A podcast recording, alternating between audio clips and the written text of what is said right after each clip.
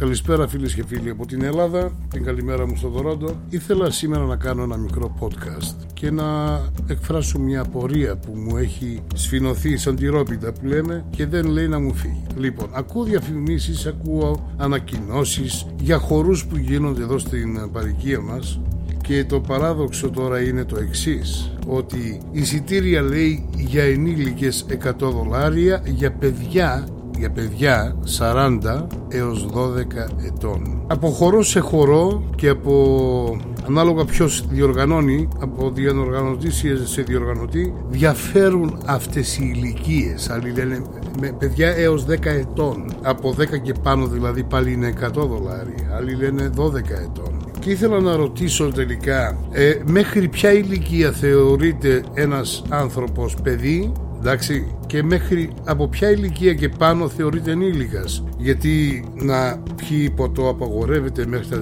19 του θεωρείται παιδί ανήλικος μέχρι τα 18 νομίζω 19 πάλι είναι και να καπνίσει είναι ανήλικος ε, μέχρι κάποια πράγματα δεν μπορεί να τα κάνει κάτω από 17-16 γιατί θεωρείται ανήλικος λοιπόν και στους χορούς και στα πανηγύρια της ελληνικής παροικίας η η ηλικία των παιδιών τελειώνει στα 10 ή στα 12. Λοιπόν, πάνω από αυτή την ηλικία θεωρείται ενήλικος και πληρώνει όλο το εισιτήριο που θα πληρώσει ο κάθε άλλος ενήλικος. Αυτή ήταν η απορία μου. Εντάξει, δεν με ενδιαφέρει γενικά. Εγώ αν ήμουνα κάποιος διοργανωτής που κάνει ένα χορό σε παιδιά κάτω των 14 ετών θα βάζα 300 δολάρια το εισιτήριο γιατί είναι η αιτία που δεν περνάω καλά όταν πάω σε μια τέτοια εκδήλωση. Βλέπεις τα μωρά να πηγαίνουν πάνω κάτω σαν τα μελισσάκια να πούμε. Μελίσια είναι. Δεν κάθονται σε ένα σημείο τα παιδιά, δεν κρατιούνται τα μωρά. Θες να πας σε ένα χορό, κυρία μου και κύριε, πηγαίνετε μόνοι σας. Αφήστε τα παιδιά στη γιαγιά, ένα βράδυ είναι, και πηγαίνετε να διασκεδάσετε. Αφήστε και τους άλλους τουλάχιστον να διασκεδάσουν και όχι να κοιτάνε τα δικά σας τα παιδιά να πάνω κάτω ή το δικό μου και να τους ζαλίζουν τα κεφάλια. Γιατί